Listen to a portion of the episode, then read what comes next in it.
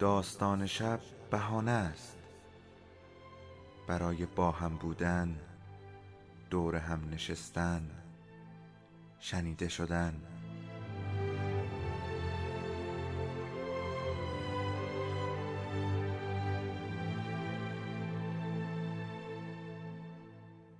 صدای افسانه ها رو میشنویم.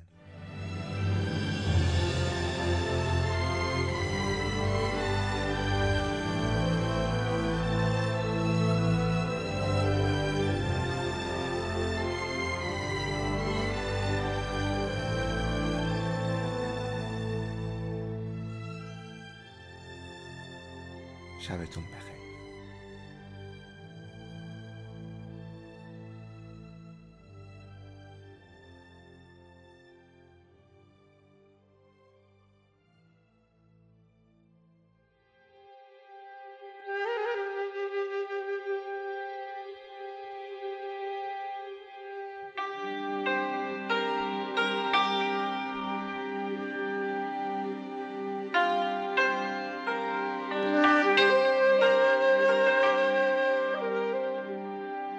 شازده احتجاب به قلم هوشنگ گلشیری، قسمت نهم.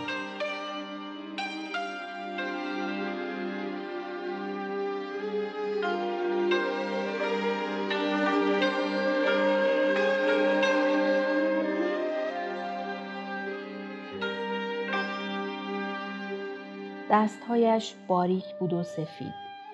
پیراهن سیاه قالب تنش بود. گفت: خسرو خان، سرخ شده ای، خیلی عجیب است. توی این خانه و میان این همه عطرت و اسمت، آن هم تو با این قد و شمایل، احتمالاً.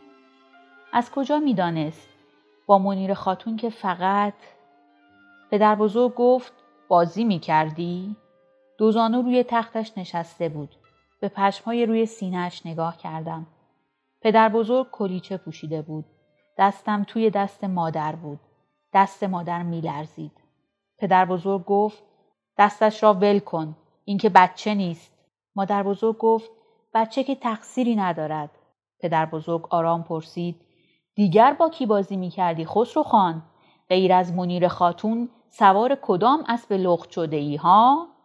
گفتم: سوار... نگفتم.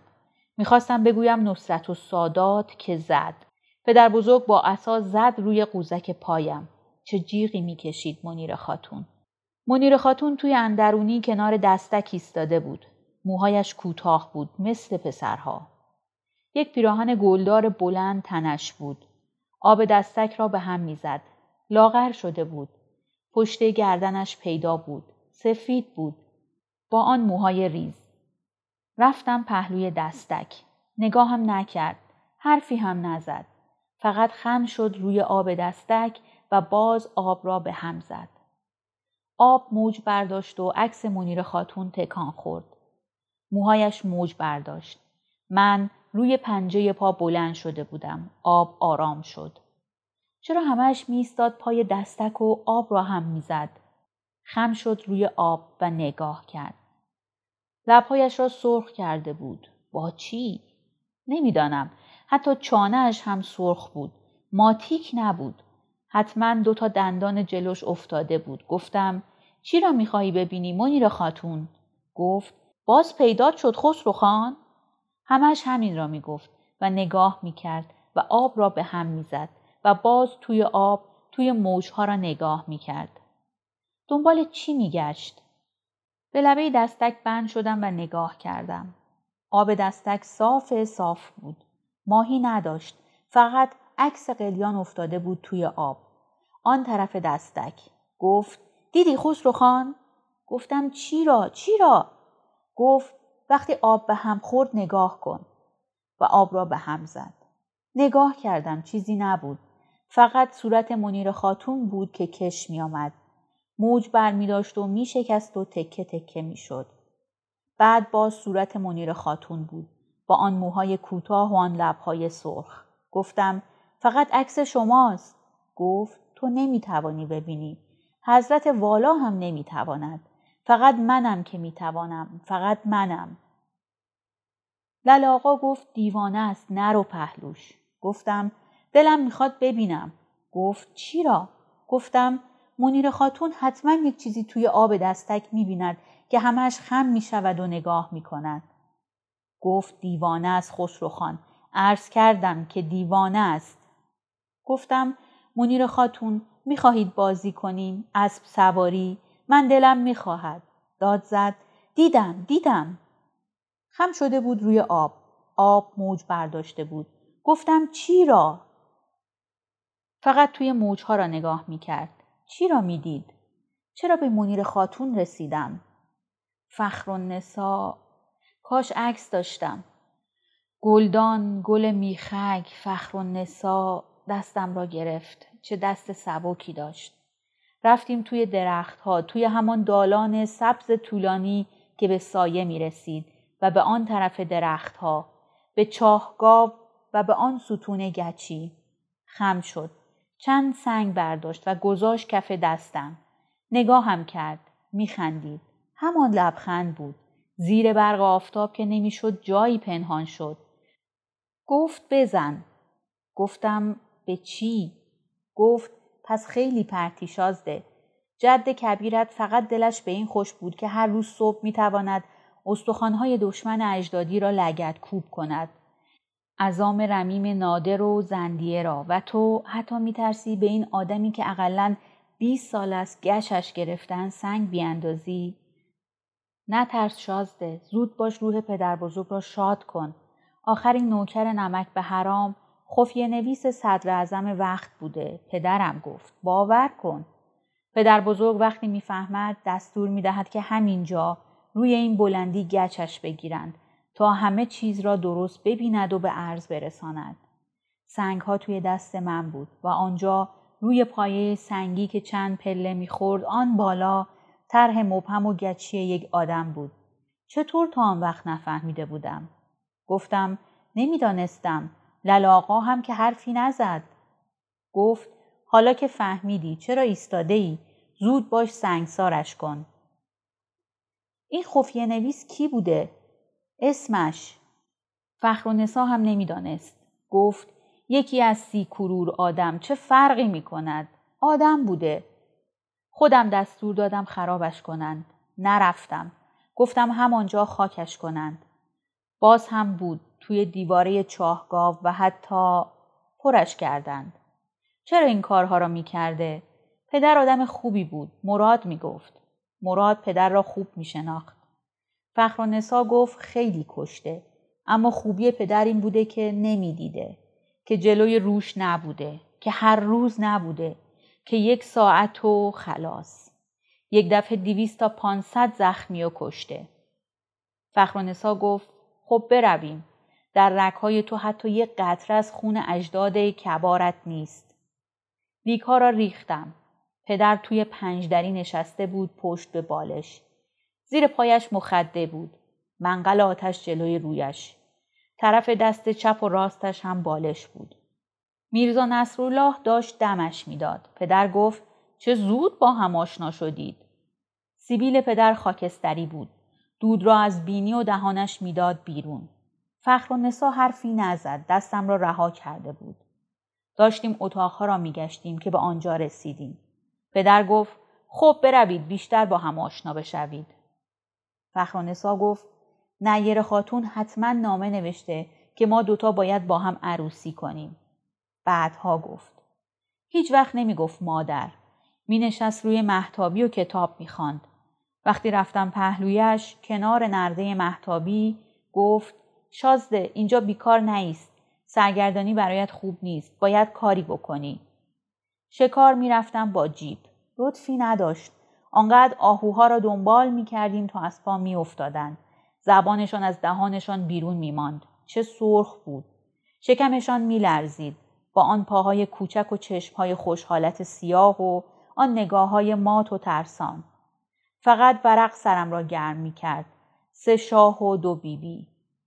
وقتی می دیدم که دست طرف دارد می لرزد و پایین چشمش می پرد یا دارد سیگار را توی جا سیگاری خاموش می کند، برای اینها بود که رفتم طرفش. باید یک جوری ملک و املاک را آب می کردم. وقتی دستم خالی بود توپ می زدم. فخرنسا می گفت اینها که کار نشد. خودت را داری فریب می دهی. باید کاری بکنی که کار باشد. کاری که اقلن یک صفحه از تاریخ را سیاه کند. تفنگ را بردار و برو کنار نرده های باغ و یکی را که از آن طرف رد می شود نشانه بگیر و بزن. بعد هم بایست و جان کندنش را نگاه کن. اما اگر از کسی بدت آمد، اگر دیدی که طرف دارد یک بیت شعر را غلط می‌خواند یا بینیش را می‌گیرد و یا حتی پایش را گذاشته است روی سکوی خانه تو تا بند کفشش را ببندد، معزون نیستی سرش را نشانه بگیری. انتخاب طرف هر چه بی‌دلیل‌تر باشد بهتر است. کسی که برای کشتن یک آدم دنبال بهانه می‌گردد هم قاتل است و هم دروغگو. تازه دروغگویی که می‌خواهد سر خودش را کلاه بگذارد. اگر خواستی بکشی دلیل نمی‌خواهد. باید سر طرف، سینه طرف را هدف بگیری و ماشه را بچکانی. همین. ببین، از اجداد والاتبار یاد بگیر. وقتی شکار پیدا نمی‌کردند آدم می‌زدند، بچه‌ها را حتی. می‌ایستادند و نگاه می‌کردند به دست‌ها و پاهایش که جمع می‌شد و تکان می‌خورد و به آن چشم‌ها که خیره به آدم نگاه می‌کرد. می‌خندید، بی‌صدا. با همان خطوط کنار لبها و چشمهایی که پشت شیشه های عینک پلک نمیزد. من که نمی توانستم توی خانه بند بشوم. نصف شب می آمدم مست که نبینم. خطوط چهرش آرام شده باشد. که عینکش را برداشته باشد. که پلک ها بسته باشد.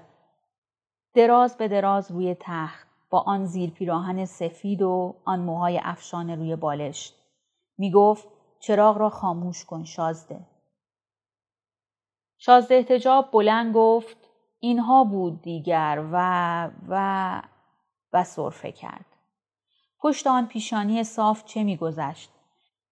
چطور می‌توان به جای آن چشم‌ها نشست و از پشت آن شیشه‌های قطور عینک به من، به فخری، به اشیاء عتیقه نگاه کرد و به خطوط کتاب‌ها و به آینه‌ای که روز به روز آن دو خط نازک روی پیشانی را عمیق‌تر نشان می‌داد. اگر مثل اجداد بالاتبار می توانستم زیر درخت نسترن روی تخت مرصع بنشینم و فرمایش بفرمایم که نوکرها که جلاد محکوم را بیاورند، دست محکوم را باید بست، آن هم از پشت. یک شب، یک هفته یا یک ماه توی سیاه چال کند به پا و زنجیر به گردن مأخوذ داشت. نور؟ شاید نور روزن طاق ضربی کافی باشد. این شعاع بیرنگ در آن سیاه چال نمور چه کار میتواند بکند؟ شاید تنها غبار بتواند مسیر نور را از ظلمت سیاه چال متمایز سازد. شلاق باید زد. اگر خودمان هم حضور داشته باشیم حتماً بهتر است. فراش ها به ما نگاه میکنند و محکمتر میزنند. باید یک کیسه پر از اشرفی جلوی آنها انداخت. فریادها هرچه بلندتر باشد، نوکرها باید محکمتر بزنند و هرچه محکمتر بزنند باید منتظر فریادهای بلندتری بود. زیر نسترن در سایه خنک با عطری که فضا را پر کرده است. به پوست صورتش نباید خدشه‌ای وارد شود. قدغن می‌فرمودیم که مبادا. آخر سر را باید به کرسی نشین ایالت یا به پایتخت ممالک محروسه هدیه فرستاد و ناز شصت گرفت. نعت را می گستردند. جلاد لباس سرخ می خواهد. حتماً. سیبیلش هم باید به بناگوشش برسد. برق خنجر. خنجر پر شال جلاد است و ما که فرموده ایم تا از سر شب تنور را روشن کنند. می دانیم که اینک خرمنی از آتش با رویه‌ای از خاکستر آماده است. جلاد به ما نگاه می کند. سر مبارک را تکان می دهیم. دو انگشت جلاد در بینی محکوم است. کدام محکوم؟ هر کسی می‌خواهد باشد. یکی که سرش ارزش داشته باشد. پشت چینهای پیشانیش چیزی باشد که بدان وقوف نداریم. اما می‌دانیم که مضر است. که جلاد خنجر را می‌گذارد روی گلوی محکوم و ما منتظر فواره خون می‌نشینیم و یک شاخه نسترن را به دندان می‌گیریم. خون فواره میزند. محکوم تکان میخورد یا نه؟ من که ندیدم پدر بزرگ و جد کبیر خیلی دیده بودند و بعد بعد کاکل خونالود محکم توی دست جلاد است و من چشمهای وقزده محکوم را میبینم. اگر هم دلم مالش برود، باید به خاطر حفظ جبروت قدر قدرتی خودمان هم که شده، خیره نگاه کنیم به خون و به سر و به تن بی سر که دست بسته بر زمین افتاده است و تکان تکان میخورد. و به فراش ها و به جلاد که سر را با سیخ گرفته است و در تنور میان آتش خوشنگ میگذارد تا بهتر بشود پوست سر را کن. پوست سر را باید کن وگرنه بو بر میدارد. آن هم در طول آن همه راه و این راه های ناام. وقتی سر را پر از کاه کردند و به حضور اقدس ما آوردند، چطور میتوان فهمید که پشت آن پیشانی و آن حلقه های گشاد و خالی چشم ها و آن دهان بیدندان چه میگذشته است؟ شاید به همین دلیل بوده که اجداد والا تبار محکوم را اول میانداختند توی سیاه چال و شاید چون نمیتوانستند از روزن یا حتی از درز در نگاه کنند، خفیه نویسی بر محکوم میگماشتند تا تمام حرکات و حرفهای او را بنویسد و شب به شب به عرض برساند. فراش‌ها در را باز می‌کردند، صندلی یا تخت پوستی می‌آوردند. خفیه نویس نگاه می‌کرده و می‌نوشته. اما اگر آن ملعون خبیث حتی ناله نمی‌کرد و یا خوابش می‌برد، ها؟ با لگد بیدارش می‌کردند. یک کاسه آب پهلویش بوده و یک تکه نان. اگر محکوم بفهمد که آنجا توی تاریکی و روی آن صندلی یا تخته پوست یکی نشسته است و نگاهش می کند و می نویسد، حتما خودش را پشت پوستش، پوستی که به راحتی می توان کند و از کاه انباشت، پنهان می کند و یا نمی کند و رک و راست حرفهایش را می زند و یا باید به زور قلم تراش زبانش را باز کرد. و اگر محکوم بترسد، اگر لابه کند، مگر نباید یکی را همرنگ او پیدا کرد؟ قحط که نیست، یکی که مثل محکوم شلاق خورده باشد، کند به پا و زنجیر به گردن، آنجا در کنار او دراز به دراز خوابیده باشد و ناله کند.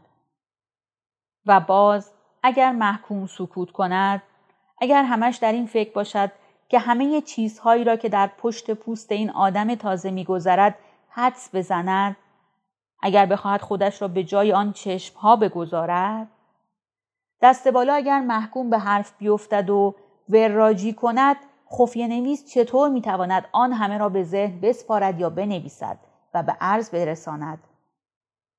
کدام حرکت و کدام جمله را به یاد خواهد داشت و کدام را از یاد خواهد برد؟ با گردآوردن این جمله های نامربوط و گسسته و آن حرکاتی که تنها در لحظه وقوع دارای ارزش است، چطور میتوان به عمق گوشت و پوست و رگ و عصب یک آدم رسید یا کسی را از سر نو ساخت؟ نکند باید محکوم و خفیه نویس آزاد باشند، دو آزاد در میان دیوارهای بلند و سرگرم با باغچه‌ای و حوضی و بیدی و چند صد جلد کتاب و من من و شازده احتجاب سنگینی عظیم سرش را بر دستهایش حس کرد. دستهایش می لرزید. دیوارها بلند بود. خیلی گشتم تا این خانه را پیدا کردم. چهار تا اتاق برای خفت و خیز دو آدم کافی بود. فخری گفت: شازده، خانم امروز سرفه کرد. آنقدر که ترسیدم. گفتم: خون استفراغ کرد ها؟ گفت: نه شازده، خدا نکنه.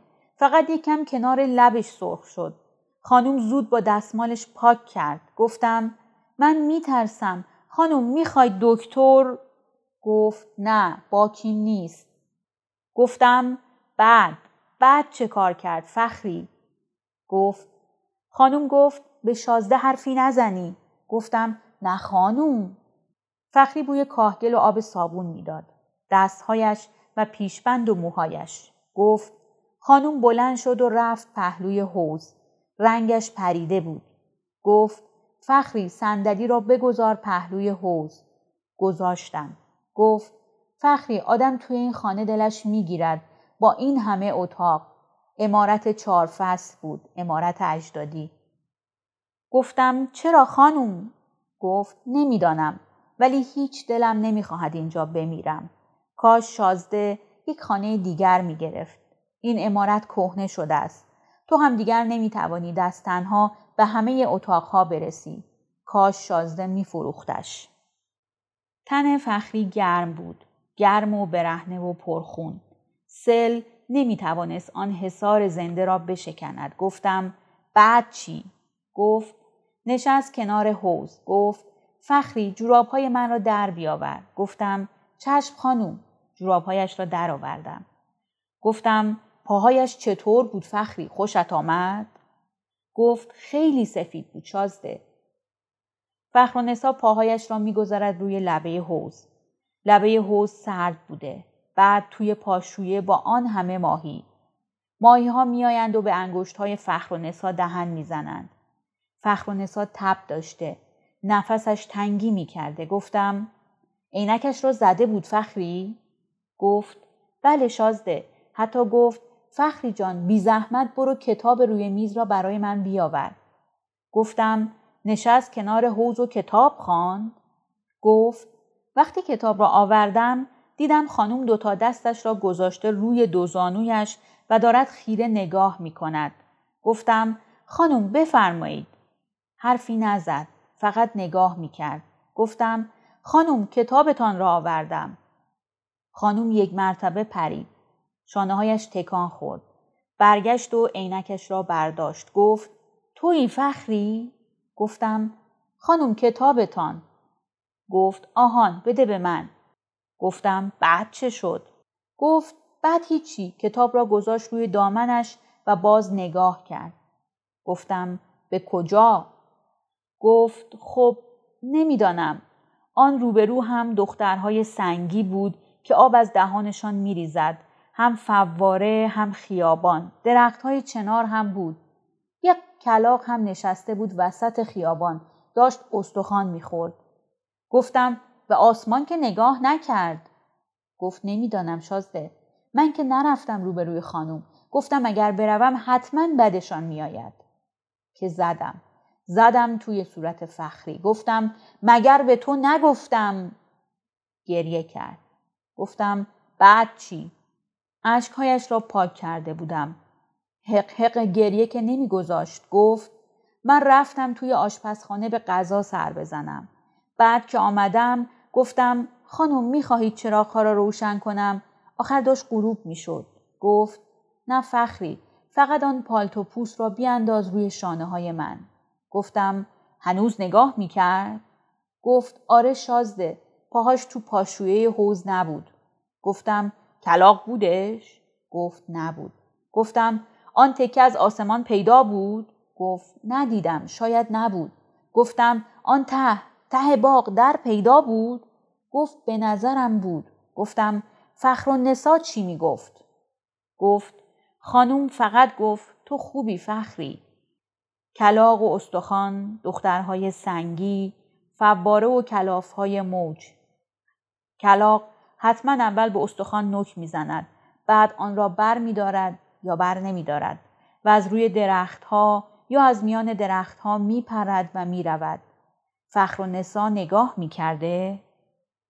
اگر میدیده تمام حواسش متوجه کلاغ بوده و آن استخوان و آن بال و پروازش از میان از هوا که روشن باشد در را میتوان دید. عمه کوچک خیلی وقت پیش مرده بود. آن چشمها حتی اگر رهگذری از درز در نگاه کند از این دور که نمی شود دید. اما فخرالنساء می توانست ببیند. حتی اگر کسی نگاه نمی کرد. آن چشمهای سیاه و نگران را می دید که صاحب آنها که عمه کوچک پیچیده شده در لفاف پیچه و چادر و چاقچور پشت در ایستاده است و با احساسی آمیخته به ترس و غرور، محبت و نفرت و نمیدانم چی انتظار میکشیده تا شاید دخترک باریکندام تنها باز روی ایوان پیدایش شود یا زیر سایه خنک درختها و یا کنار حوض. آفتابی بوده. آن تکه آسمان از میان سرشاخه ها پیدا بود. اگر یک لکه ابر توی آسمان می بود شاید چند قطره باران توی حوض میریخت. فخری گفت یا نگفت؟ همش میگفت نمیدانم، نمیدانم، احمق. فخرالنساء با آن بدن باریک و باد ملایمی که میوزیده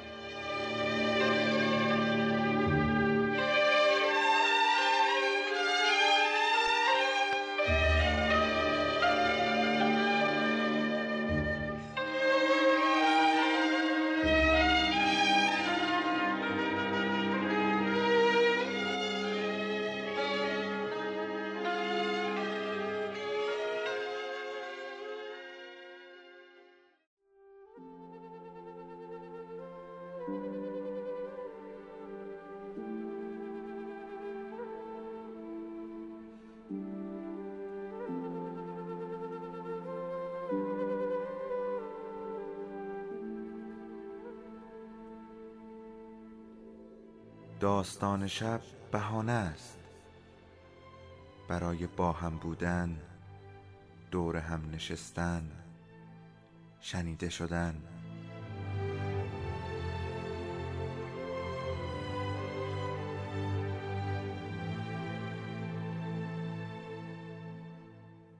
صدای افسانه ها رو میشنوین.